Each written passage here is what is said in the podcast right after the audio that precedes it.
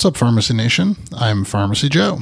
Thank you for being a listener of the Elective Rotation, a critical care and hospital pharmacy podcast. This is episode 872. In this episode, I'll discuss how to obtain penicillin G benzathine during a national shortage. I have all the evidence supporting today's episode linked up in the show notes at pharmacyjoe.com slash episode 872. Due to increased demand, there is currently a shortage of long acting penicillin G benzathine injectable suspension products. Pfizer is the sole penicillin G benzathine injection manufacturer for the U.S. market.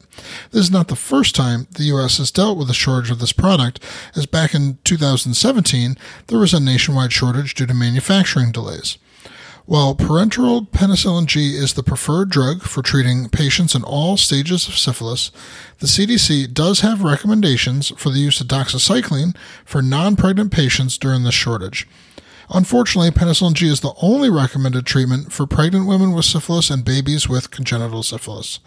While supplies are supposed to be reserved and prioritized for these populations during the shortage, there is a very real chance hospitals could run out and then have a patient that requires penicillin G benzathine present for treatment.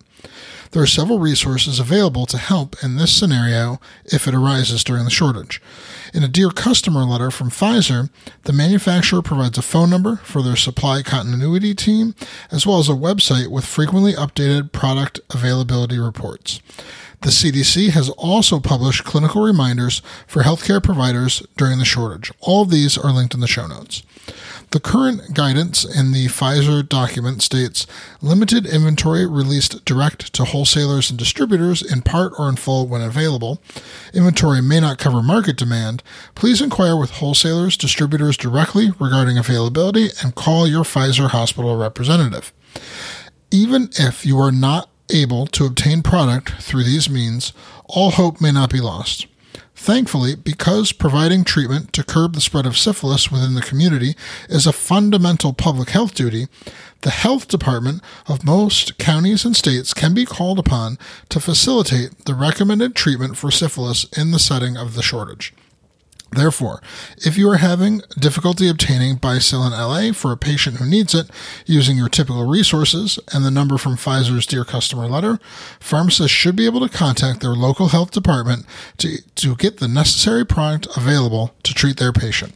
To access my free download area with 20 different resources to help you in your practice, go to pharmacyjoe.com slash free. Thank you so much for listening.